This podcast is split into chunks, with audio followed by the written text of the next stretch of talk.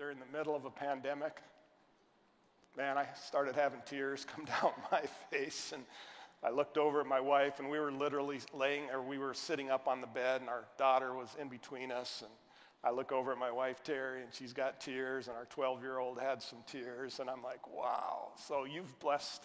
When I came, when I came this, uh, this evening, about an hour and a half ago, uh, I just got to tell you that, uh, again, when I got out of my car, parked, I love, I love servant leadership. I love the fact that staff and leaders park the furthest away. That's been a philosophy of mine for 25 years. That it's not about me. It's not about the further you go in leadership, the more rights you give up. It's called servant leadership. It's what Jesus taught us. And so as I parked across the, across the way there, and, and as I started to walk in, I saw the, the video screen going up and the food trucks and some games being put up. And I got to tell you again, man, it just touched my heart. Because here's the fact, and then I'll get on with some of the actual sermon, all right? Every church in America says we love people. Let's be honest, there's just not enough churches that actually do it.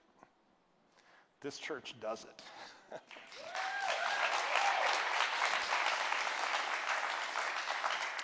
And when I saw that, whew, man, it just touched me. So I've already received so much more than I will, uh, than I will give you uh, this weekend for sure.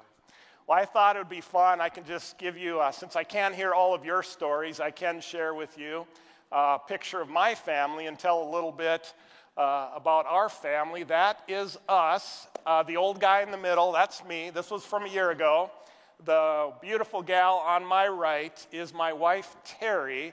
We will have been married coming up December 28th, 31 years. And yeah. And I always hesitate to say that because I know what's going through your mind. Like 31 years, they got married in junior high, and we did. Our parents weren't, weren't for but we've made it, and so we've done all right. But uh, Terry is amazing, amazing. Oh, I could go on and on. Uh, she's a gifted leader. She has passion galore. She has talent. Uh, basically, our marriage is Terry runs fast and hard, and John just tries to keep up with her. she's always reading something new. She's always learning something new. She's always giving me an idea of something I've never heard of. And I'm like, oh, tell me about it. Oh, yeah, I've been reading, and boom, boom, boom. And, and uh, she is amazing, amazing, amazing. Love her. So thankful that God brought our lives together. On the very far left of the picture, that is our daughter in law, Alexis. The taller gentleman is our son Nate. He and Alexis got married last August. They both are in the full time United States Army. Alexis, yeah. Alexis is a medic and Nate is in communications. Uh, I am so proud of my son.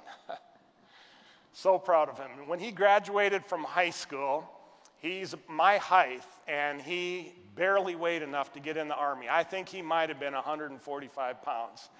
That dude has put on 70 pounds of muscle. he goes to the gym at least an hour every day. He takes protein and pre workout and post workout.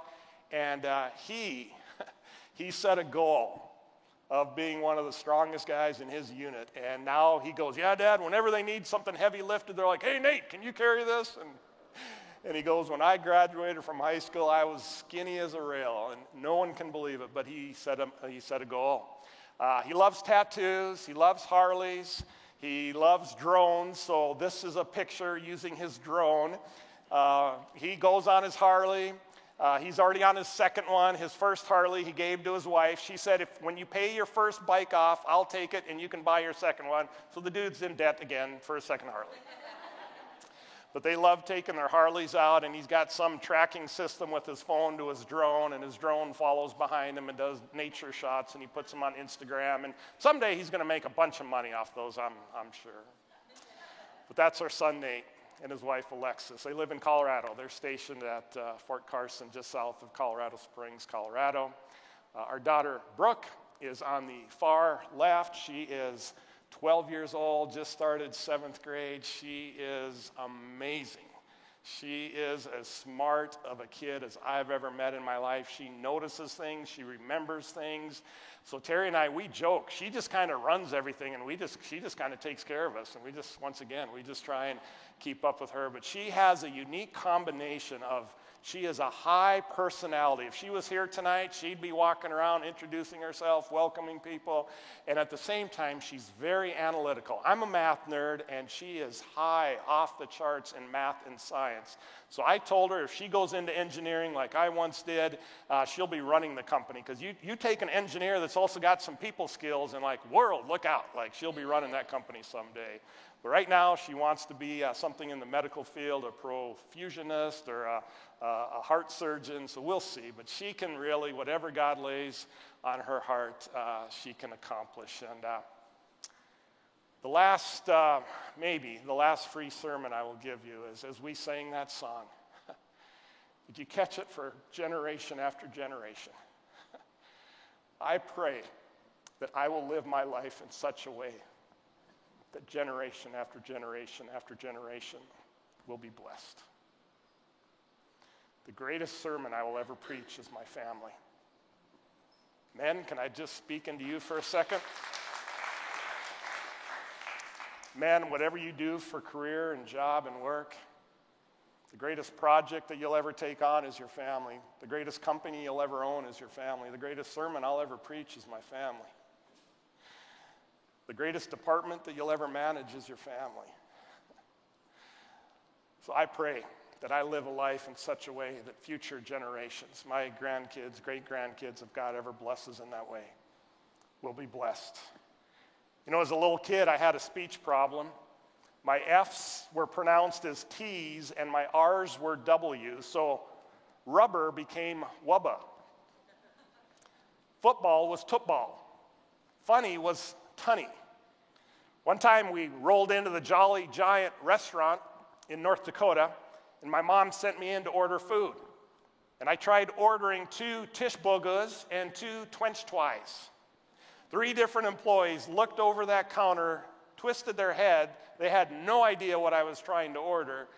And they asked me, Are you here with someone? And I nodded my head. And they said, Will you please go get that person so that they can order? What started off as one of the funnest, biggest days of my life became one of the most painful. I can picture it very clearly as I speak to you, each and every one of you right now. I can picture myself walking out of that restaurant with my head hanging down, slumping into the car. My mom asking me what was wrong, and I handed her the money, and I said, they couldn't understand what I wanted to order. And of course, my mom is a high encourager. She was like, Well, let's go in together and, and hey, let's get chocolate shakes to go with those fish burgers and french fries. And I said, I'll never go back in that restaurant. And so my mom walked back in, and as I sat in that car, I made a decision that I don't like people because people will always hurt you. And I made a decision that I was never going to be a public speaker. I was never going to speak in front of people. Because I'd just have a bunch of these eyes looking at me and I would totally freeze up. And I'd look embarrassed and foolish. I went to speech class in first and second grade, and every day at the appointed time, back in those days, there wasn't maybe the discreetness that we now offer our children, which I'm so grateful for. Because I was one of those kids at the appointed time each and every day. John, Vonda, it's time to go to speech class. And our teacher would yell it out in front of the whole class, and Vonda Hagen and I used to stand up and we would walk, and kids would watch, and they'd snicker and they'd whisper. And I'd be out on the playground playing, and they'd be like, oh, that's that kid that can't talk. No one can understand him. Oh, I was so embarrassed. It made me so angry. My dad died unexpectedly when I was 20 months old. We were actually living about 180 miles southwest of here in Danville, Illinois. My dad was a pastor. On a Wednesday, he was healthy, and by late Saturday night, he was in a coma and he died early Sunday morning. He had a form of meningitis. They thought he had the flu, and by the time they realized it attacked to his heart and there was nothing they could do to save him. And so my mom, who grew up in North Dakota in Williston, which is way up in the, in the oil patch, about 30 miles from Montana and maybe 70 miles from Canada, my mom moved my sister and I back to Williston. And so as a kid, I was taught about my speech, and because of our lack of what I associated with our lack of money, I was teased about my clothes. Back in my day, when you wore short jeans, people would say, Oh, are you expecting a flood? Now you pay more money for short jeans. I got teased when my jeans had holes and patches, and once again, now you pay more money for that. I got teased about the house that I lived in. I got teased about my bike being too small. I associated a lot of my pain as a kid with our lack of money. So my dream job was to own a ranch.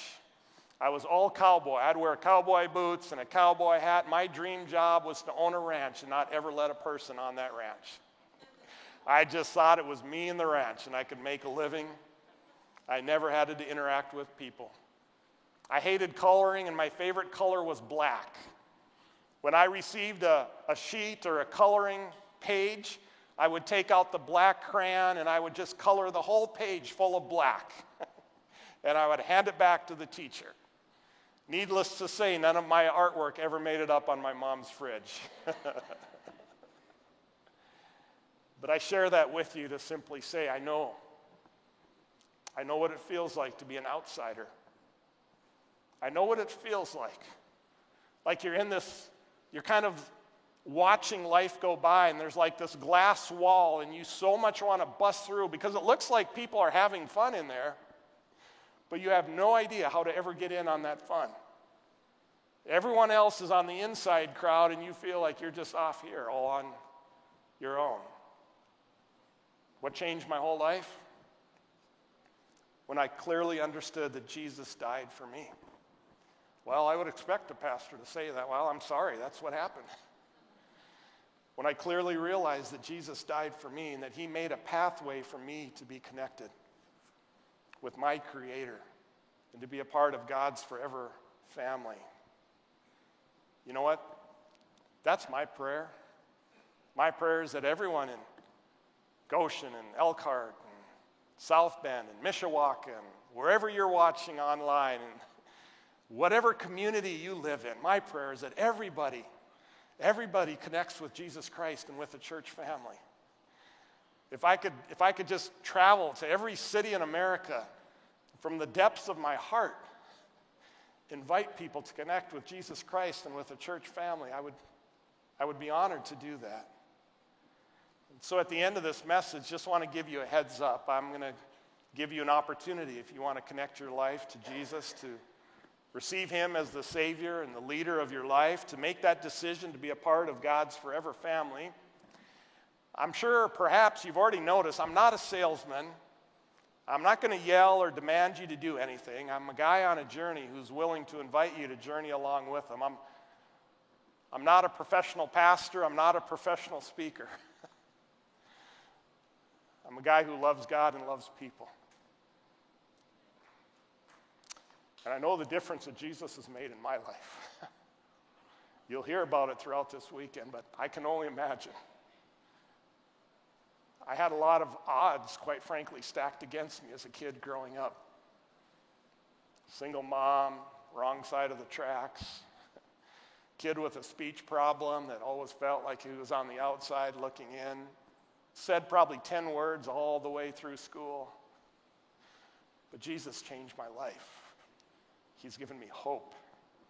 He's given me freedom. He's given me joy. He's taught me the importance of being part of a forever family. I just want to share that with you. I want to give you an opportunity to, to act on that incredible truth, to make a decision. I, I'm so thankful. I'm so thankful. I'm forever grateful for the pastor that compellingly and clearly made that challenge to me and I realized that the ball was in my court. God's not going to huff and puff and blow your door down. I see God as more of a gentle, hey, It's up to you. I'm not going to force myself on you, but I died for you. I did everything that I could to invite you to a, to a life of hope and faith in me. But you've got to make the decision, right? You can't make the decision for me. You can't make the decision based on your mom or dad, your son or your daughter, or your girlfriend or your boyfriend. You've got to make that decision. I have to make that decision. And that decision that I made and continue to make has made all the difference, and it continues. It made a huge difference in my life this past week. So, in the four books that start the New Testament of the Bible Matthew, Mark, Luke, and John we, need a, we read a number of times that Jesus was hanging out with outsiders and religious folks, and the, relig- the, the non religious folks. But the religious people, the Pharisees, they're ticked and one of those examples is in Luke chapter 5, and the message translation says Levi gives a large dinner at his home for Jesus. Everybody was there. Taxmen and other disreputable characters were guests at this dinner. And the Pharisees and the religious scholars came to his disciples and they were so offended. What in the world is he doing, eating and drinking with crooks and sinners? Why don't you read Jesus' response with me? Luke chapter 5, verse 31. Read this out loud if you're at home, out uh, watching the big screen here in the room. Let's read this together. Jesus heard about it and he spoke up. Who needs a doctor, the healthy or the sick? I'm here inviting outsiders, not insiders. An invitation to a changed life, changed inside and out. And I'm so grateful, as I said earlier, that Crossroads is a church. Crossroads is a church that's committed to loving and serving and reaching outsiders, letting them know that they're loved, that Jesus has paved a way for all people, whatever your background, whatever your story, whether this has been the greatest week of your life or the worst week of your life. With Jesus, this truly can be the best weekend ever. We cheer hard for Crossroads Church because this church targets people. This church is willing to go out of the box and try new things and sacrifice, do things that are even uncomfortable in order to let people know that they're loved. And so we cheer from you, for you from afar. And then later on, we read of a fascinating incident that I want to dive into just a little bit. Luke chapter 15. Once again, Jesus is hanging out with tax collectors and sinners. And the Pharisees again mutter, This man welcomes sinners and he eats with them. And in response, Jesus tells three stories. You might be familiar. The first story, he talks about a shepherd that has a hundred sheep. And one night, when he brings the sheep in, as he counts them, he gets to 99. He's like, No, no, no, no. I know I own a hundred. I, we, I have a hundred sheep. And so he counts again, and he realizes there's one sheep missing. Missing. And Jesus said, What shepherd wouldn't leave the 99 to go find the one that is missing? Now, I don't know about you. I, have heard that not everyone here in, at Crossroads is a fan of geese, apparently. And I'm not sure that I'm a huge fan of sheep. Sheep kind of get a bad rap as being not the smartest of animals. In fact, you can Google it. Uh, uh, any of you. You can Google it, and there's this fun video I've shown before where, like these sheep, they come running to a cliff, and the first one jumps off the cliff, and the next one kind of, they just, the whole thing, every, all of them just jump off the cliff. Like, woo, that sure looks like that hurt, but hey, if Fred did it, I guess I'm going to do the same. Woo! So sheep kind of get a bad rap, but here's what has dawned on me is that sheep are highly trusting and committed to community. And so, for that one sheep to be separated from the rest of the crowd, lonely and afraid, Jesus said, What shepherd wouldn't go and leave the 99 to go find that one? And so, as I've understood sheep, man, that's a powerful story. Jesus says, Man, when that, when that sheep is found, what shepherd wouldn't pick this poor guy up and put him on his shoulders and bring him back so he can celebrate for all of eternity with the rest of the family, right? Jesus said, Man, when there's one person who's separated from God and returns to our Father, man, there's a party that goes off. Of course, he doesn't end with that. Then he talks about a widow that has 10 coins. These coins were worth a day's wages, but a widow in Jesus' day had very, very little possibility of supporting herself. And so, for a widow, that could have been worth a week of salary or two weeks, or maybe even a month. And so, to have 10 coins that are way more valuable than, a, than, a, than sheep, Jesus said, if one of those coins is lost, wouldn't she just like tear that house apart looking? Well, of course she would. And when she finds that coin, wouldn't she call her neighbors and say, Hey, I found it, I found it? A widow that was highly marginalized, afraid, wondering how in the world she was going to make it, would be rejoicing. And Jesus said the same thing. And then, of course, he goes from sheep and he goes to coins. And does anyone know what does he go to next? Two sons. A man who has two sons, sons that are way more important, way more important than, a, than sheep or coins. Jesus said that one of those sons, the youngest, comes to dad and says, You know what, man, I'm tired of this family business. I don't want to work I don't want to work on this farm anymore, but I, tell you what, could I get my inheritance? Can you imagine how hurtful that would be to a son, to a, a father, I mean, to, to have the son say, Man, I, I don't want to work with you anymore, but I'll sure take the money that I'm going to get someday from you when you die. And so this father, he does. He gives him half of his inher- or half of the inheritance. And that son, Jesus said the, the son sets off for a distant country and he squanders his wealth on wild living. What happens in Vegas stays in Vegas. Wine, women, and song, who knows? But that son squandered his money. He goes to work for a pig farmer. And the food that he is giving, he is so hungry that the food that he's giving to those pigs looks good and he wishes that he could eat it. Now, I, I, don't know. I don't come from a big farm background. Maybe do any of you come from farm backgrounds? Has, have you ever seen the slop that they feed pigs? Any of you ever try eating it? of course, I don't think so. But he was so hungry. Something very powerful happens. He's sitting there feeding those pigs. He's broke without friends. No one wants to party with him anymore. The money's gone. But he comes to his senses. And he says, How many of my father's hired servants have food to spare? And here I am starving to death.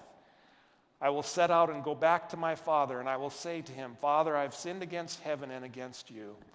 Oh, I understand I'm no longer worthy to be called your son, but would you make me one of your hired servants? And so he got up. And what did he do? He returned. He went back to his father.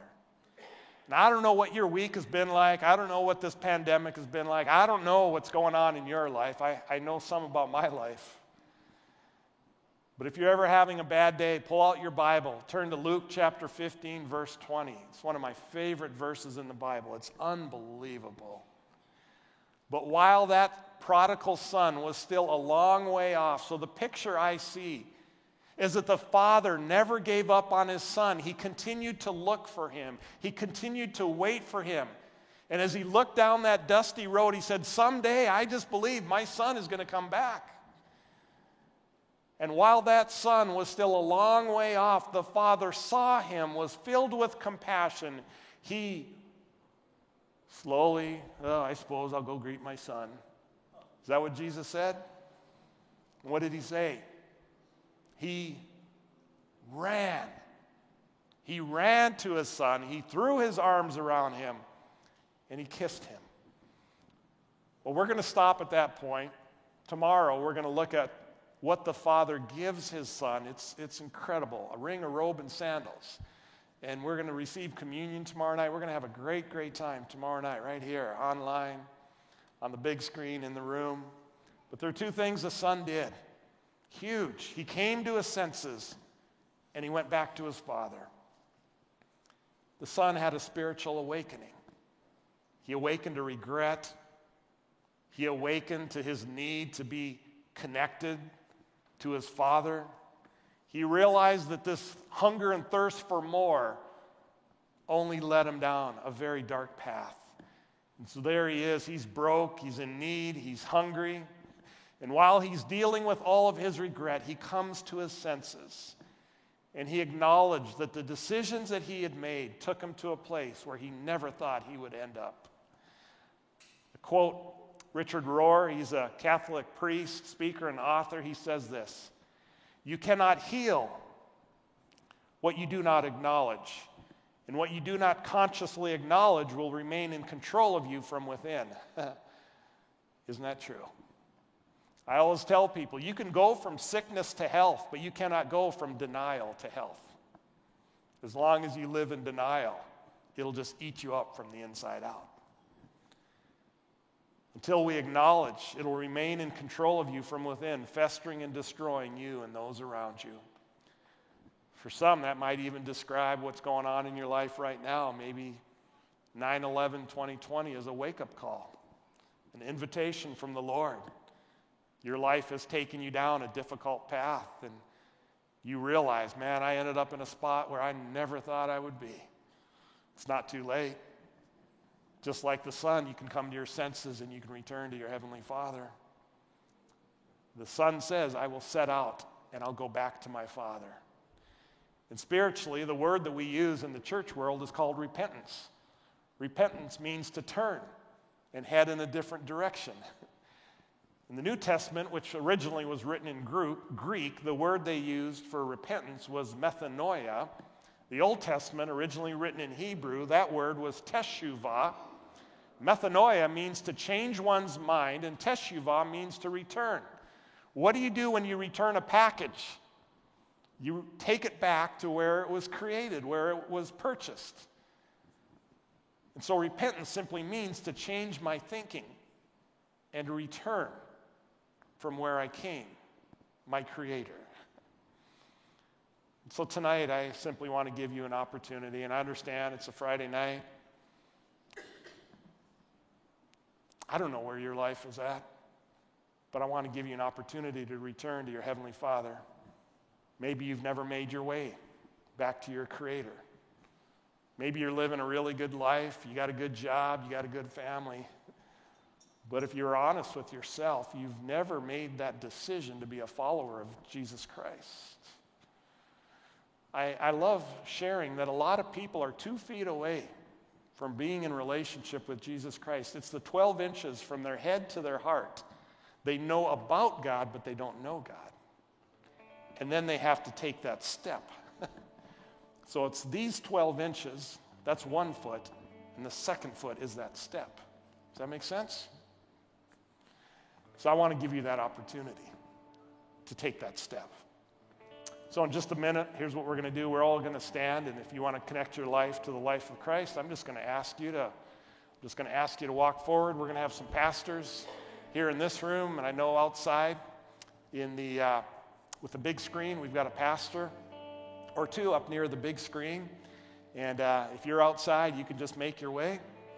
In just a minute, we're going to stand, and if you want to make your way, sometimes people are like, well, John, why, why would we like, I mean, is there a certain prayer that you have to pray? No, it's not about the prayer. Well, like, do I, do I have to like walk forward? And here's what I always tell people not everyone is going to be a fan of a decision to follow Jesus Christ. You've got to build up some faith muscle. Those of you that are living for Jesus, have, have, you, have you learned that? Like, you got to build some faith muscle, right? And what an amazing opportunity to build faith muscle around people who love and care about you. And so, if you can build up some faith muscle when you first make that decision, in fact, that's what baptism's about, big piece of it, is it's an opportunity to go public, to build some faith muscle. so, when the, when the winds of, of, of storms come and when, when, when people come against you and say, oh, why, why don't you give up on God? Your life hasn't gotten any better. You've got more problems. Sometimes you do. You've got more problems after you make a decision to live for Christ than you did before. but you also have a source of strength, you have a source of hope. There's a whole new ending to your story. So I just want to give you that opportunity. And uh, for me, it's never, I'm not going to, I'm not going to pressure you. It's, it's, it's your choice. So I'm just going to ask you to, to stand right now. And uh, just as the band plays, I'm just going to say a quick word of prayer here. And if you'd like to make your way home tonight, I'm just going to give you an opportunity to do that. If you're online, you can do that. You can just respond online. You can respond here in the room and just come forward with the pastors that are here. You can, if you're out watching on the big screen, you can just come forward outdoors. No one's going to embarrass you. No one's going to ask for your social security number. Or you don't need picture ID. There's just people that really love God and they really love people. Being a part of God's family has changed everything about my life. So, God, if there's one, there's one son, there's one daughter here, Lord, that needs to make their way back to you, I, I just pray you'll give them the courage. There's no guilt, there's no, not hitting anyone over the head with a Bible, and they, they certainly don't need to do that for me. But I pray there's something in their heart that says, I, I want to take that step to Jesus. So, God, just give them that courage. So, if there's anyone that would like to do that, I'll just go ahead and give you an opportunity right now to, to make your way forward. Outside, you can make your way forward. Here in this room, you can make your way forward.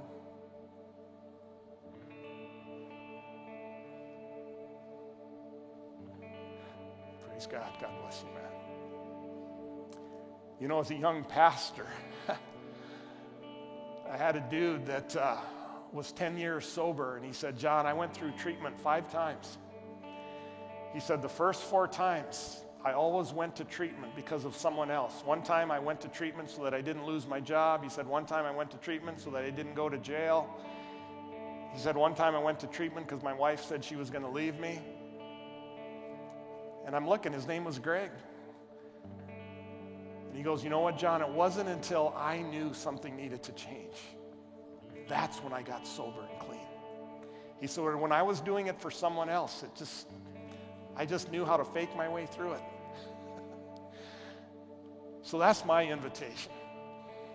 Don't take a step towards Christ because you think your mom or your dad or your spouse wants you to, but because it's what God's calling in your heart. And you know your heart's just going right now.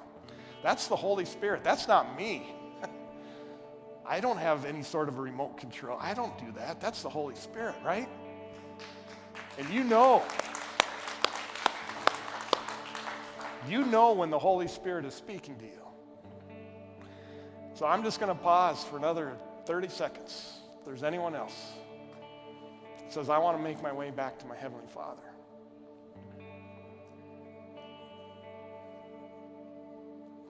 Then I've got one last challenge. You ready? Your senior pastor, Tim Fisher, and I, we, we, we walked this property today, didn't we? It was so fun. We were just praying, God, would you come?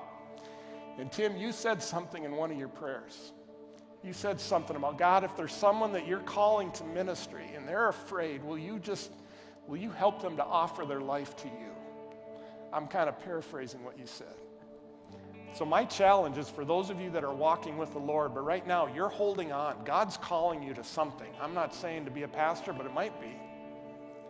God's calling you to something and you're holding on. Do you know what the problem when you live your life this way is? You also don't receive all that God has for you. Did you realize that? Like if I was handing you a $100 bill and you tried grabbing it like this, you'd never even make it out to your car with that $100 bill. And so when you live your life like this, the problem is not only are you offering, not offering God all that you have and all that you are, you also don't receive all that He has for you. So before I close out this time, I just want to also say that. Is there anyone that says, you know what, there is something that God's calling? I don't know what it might be. There's something you need to start doing, there's something you need to stop doing, there's something that God's laid on your heart and you've been so afraid to say yes to.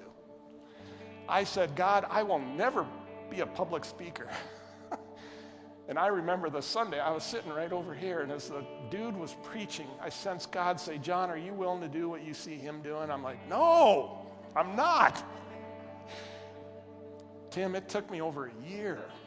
I was so afraid. So I just want to offer that. Is there anyone that would say there's something you're holding back and you want to offer it to God tonight? I'm just going to invite you to come forward. I don't know. You don't even need to share it with anyone. It's up to you. I just want to see you take a step towards God if there's something you're resisting from Him. So, those of you that are outside as well, if you want to come, come forward here in this room, if you want to come forward and say, God, I want to live my life with open hands, there's something I've been holding on to. I want to give you that opportunity.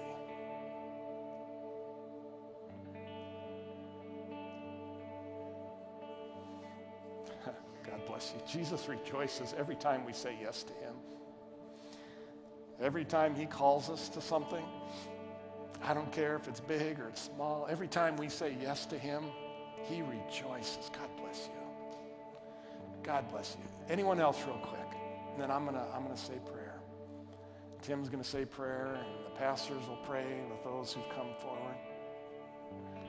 I'd love to say a word of prayer. God, we rejoice, we celebrate. We want to lift our open palms up to you. We want to offer you all that we have, all of our dreams, all that we have ever wanted to be. We surrender fully to you. And we receive all that you've offered us, all that you're giving us. And we celebrate obedience. obedience rocks. There's nothing, nothing, nothing like connecting with Christ in a church family. I thank you for those who have made that commitment, for those who have received that offer of forgiveness and grace and mercy and hope.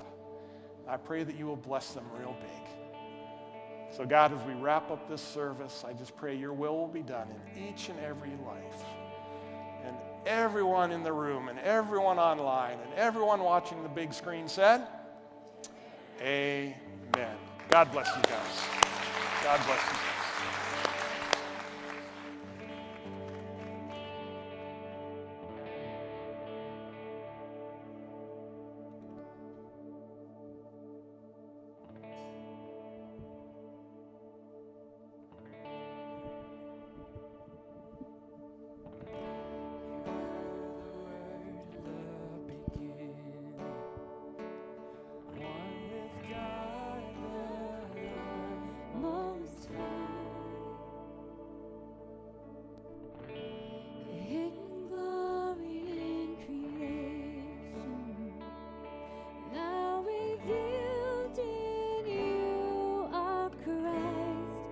Nothing a beautiful this.